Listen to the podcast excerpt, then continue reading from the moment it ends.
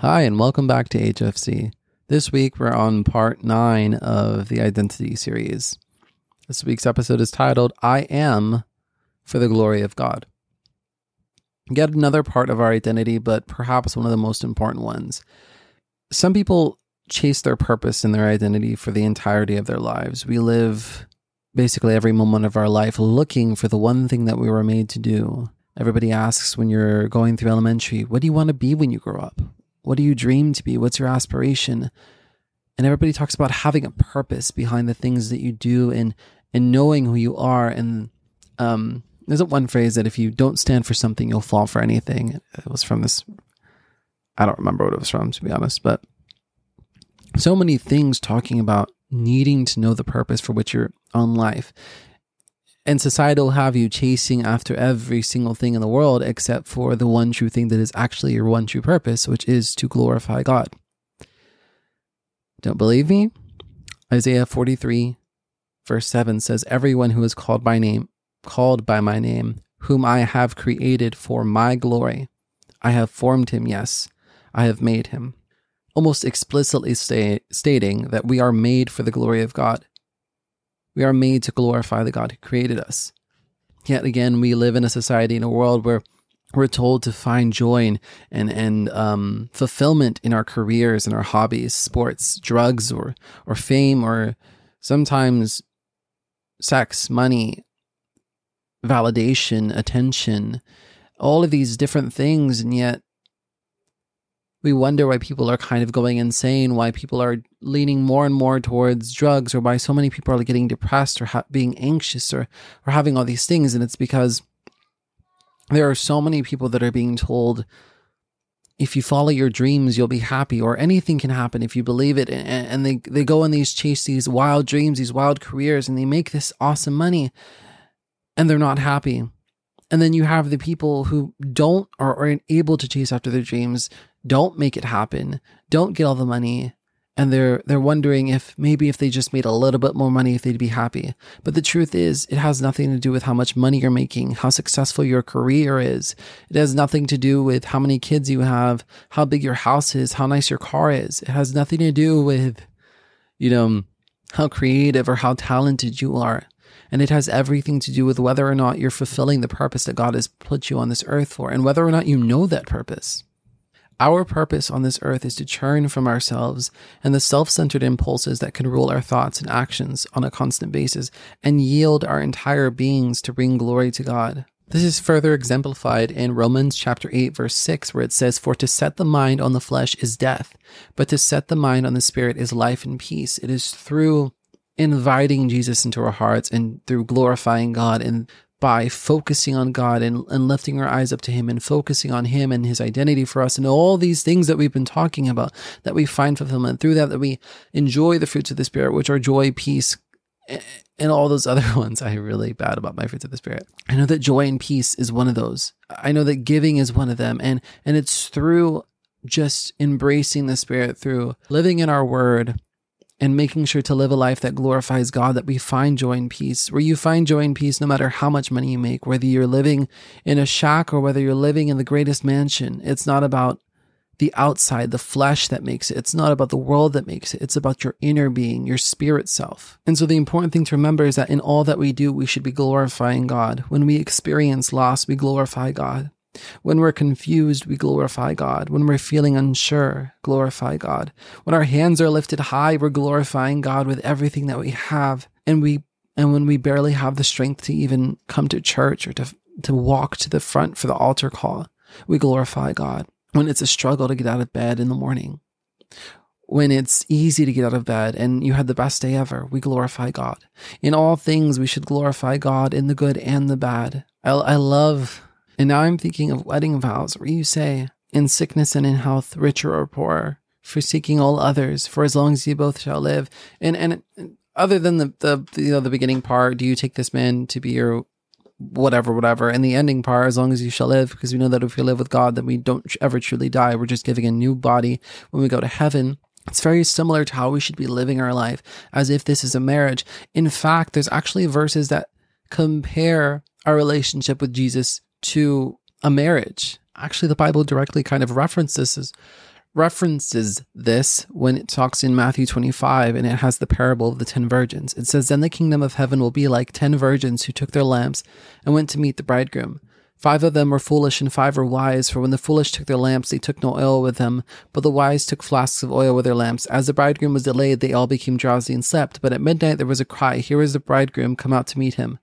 And so it references that, that we are like virgins awaiting the arrival of our bridegroom, which in this case would be Jesus. So again, it's referencing the relation or the connection between the idea of marriage and this idea of how we should be acting in our relationship with Jesus. That it's not about whether or not we're receiving blessings or whether we have immense favor or little favor or visible favor or non visible favor, whether, whether we're sick or we're, or we're healthy as a horse. It doesn't matter what, what our physical outlook is on or what our physical outlook is like. It's all about having the same relationship with God no matter what, glorifying God in every situation no matter what. Point is, we are to glorify God, period to point others away from ourselves and towards his goodness, not to become prideful and to focus on ourselves, or to become so obsessed with earthly things that we forget that this whole thing, the whole reason that we're on this earth is to glorify God. Again, it literally says in Isaiah 43 7 very clearly, Everyone who is called by my name, whom I have created for my glory, I have formed him. Yes, I have made him. He has made us to glorify him that we are made to share what he has done, made to trust him with our trials, made to walk in obedience with his will, made to abide in our relationship with him in every situation. Matter of fact, there's other verses who say the exact same thing. In Revelation chapter 4:11, we have and it's not even the only verse, it just happened to be one that I wrote down. Revelation chapter 4:11 says, "You are worthy, O Lord, to receive glory and honor and power, for you created all things, and by your will they exist and were created."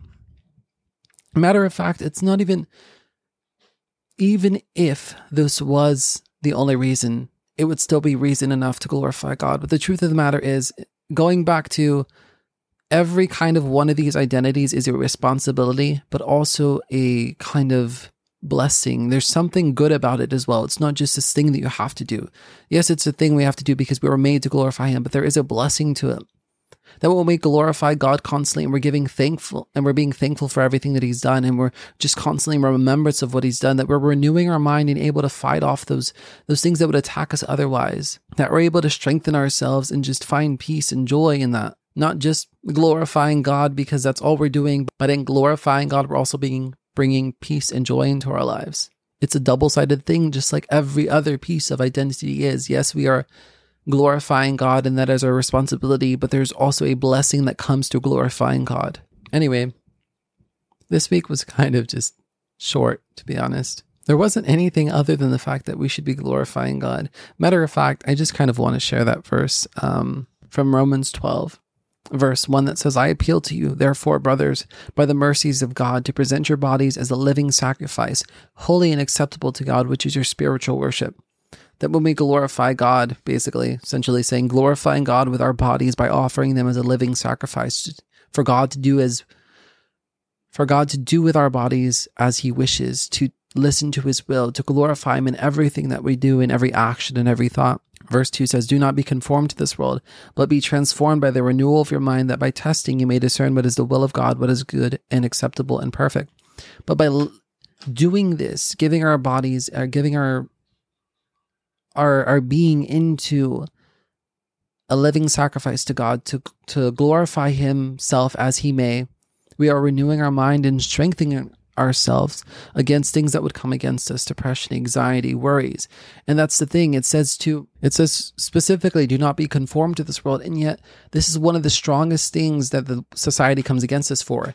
Oh you need to find purpose in life. You need to be doing this and and they distract us away from oh you should be a a big football player, a big basketball player, a singer, an actress, an actor, a doctor, all these things as if those things would truly fulfill us and distracting us from the true fact of the matter that the only thing that will fulfill us is glorifying God because that is what we were created to be. That when we do not conform to the world, that's when we renew our mind and that's when we find true peace and, and joy because we're doing what God has called us to do. And in doing so, we are being blessed with all the fruits of the Spirit. Anyway, that's kind of it for this week. Like I said, this one's simply said, not so easily done.